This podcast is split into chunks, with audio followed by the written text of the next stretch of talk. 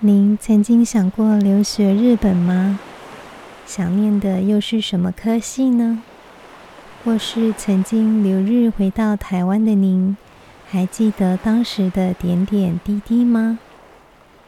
大家好，欢迎来到缘分地带，我是李爱。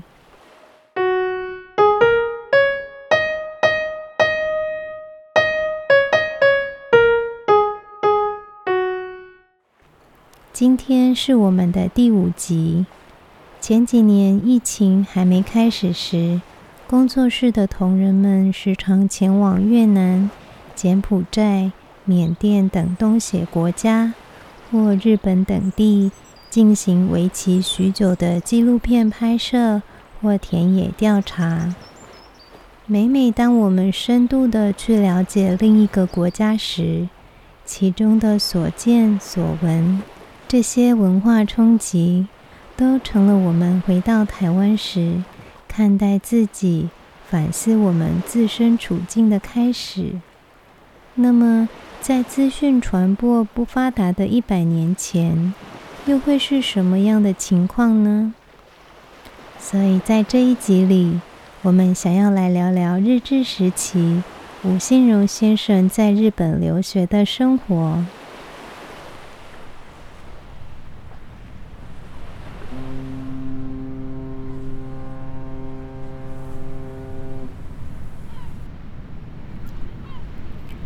从一八九五年明治二十八年开始，日本殖民台湾，台湾人开始赴日本求学。吴新荣先生在叔叔的资助下，从基隆港出发，搭乘商船蓬莱丸前往日本。蓬莱丸于一九一二年在英国建造完成。一九二三年，由大阪商船购入，并改名为蓬莱丸，行驶于台湾航线间。由于之前在台湾的学校裁撤，学习年限不足，吴新荣先生必须先完成中学学历。一九二五年大正十四年，在冈山金川中学插班就读。当时社会主义和自由主义在世界各地盛行，孙文先生在中国如火如荼地持续推动革命。今天，我们大家中国人，我们知道，中国千年来世界上头一等的。强国，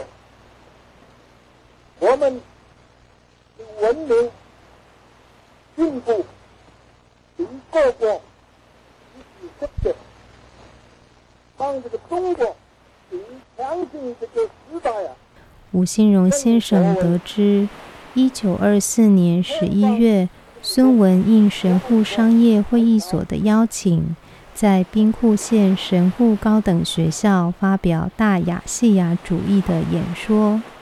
虽然孙文于一九二五年因病过世，中断了他革命之路，但对于这位同是习医又为中国革命奔走的孙文，新荣先生是十分敬仰的。当时金川中学的校长。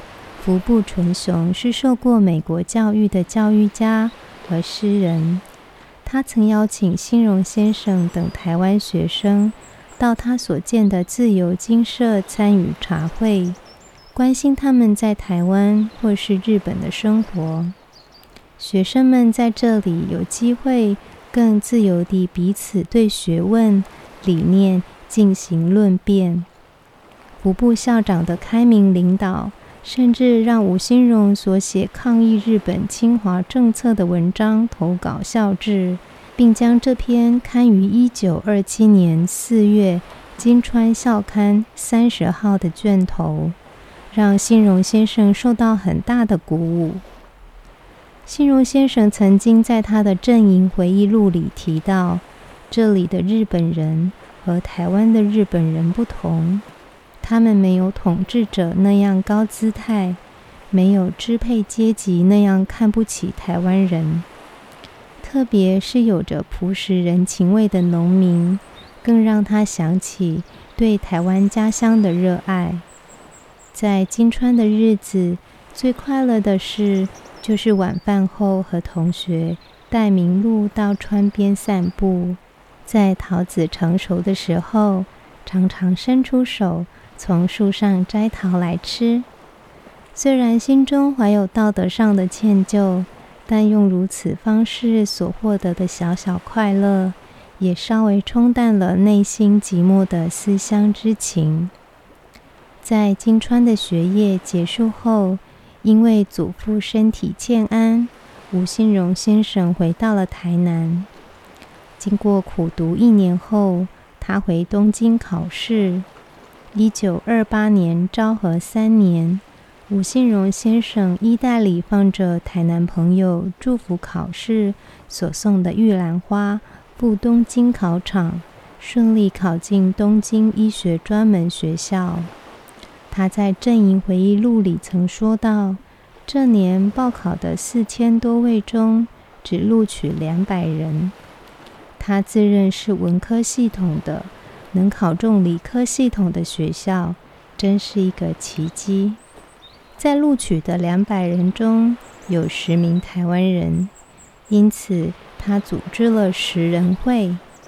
当时正值日本社会运动最高潮的期间，除了学业外，他不忘译文创作，开办《沧海》《南瀛》《里门》等杂志，并加入了台湾东京青年会，积极走上街头，参与社会运动。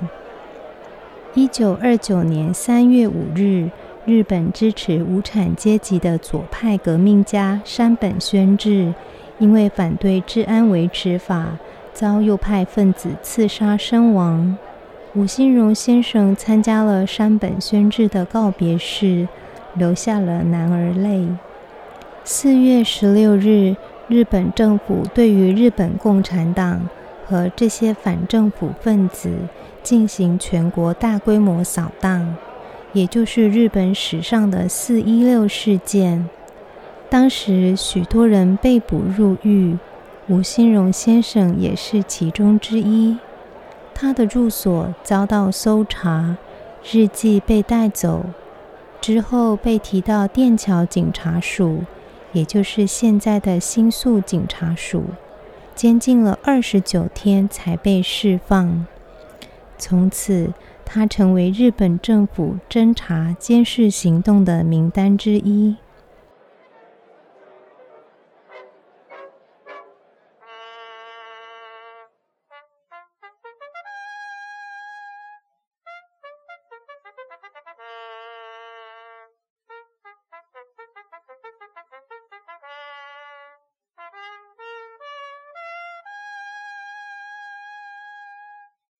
根据出身台南的早稻田大学教授纪旭峰博士针对大正时期台湾人日本留学研究指出，在一九二零年留学日本东京的台湾人，每年学费加上生活花费大约是四百到六百日元。在当时，台湾家庭所得是略低于四百日元。所以，一个人在日本留学的花费，差不多就是一个中等家庭一年的收入，或略多一些。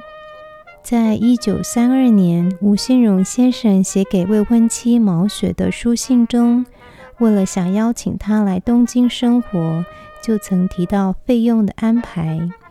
在那时，他租房子大约十五元，必要的生活费就得花到四十五元。在医专毕业后，他通过国家考试，取得了医学士学位，获得了开业的资格。日子虽然有着经济压力，他仍怀抱社会无产阶级的关怀，开始到东京五反田无产者病院服务。这个病院是日本医疗同盟为了纪念山本宣治而开设的。这里的病患很多。而且大多是属于贫困阶级，他每日看诊从早上到晚上十点，一个月领十五元的小费。想在那里服务的目的，除了可以学习技术之外，另一个就是可以服务社会。有时他会深入到崎玉县乡下的农村，做定期巡回诊疗。他的工作无形地让他产生了济弱扶倾的正义之心。不久，台湾家里来了电报，希望他回乡帮忙。在他离开日本时，他心系的仍是健康检查中所看过的朝鲜民族的奋斗和巡回诊疗时的日本农村。至此，也结束了他日本多年留日的青年生活。以上就是本集吴新荣先生在日本留学时期的故事，希望您会喜欢。如果对于本节目有任何的建议，或您也有相关的故事愿意分享，欢迎大家写信告诉我们。今天节目就到这里，我是李爱，我们下次见。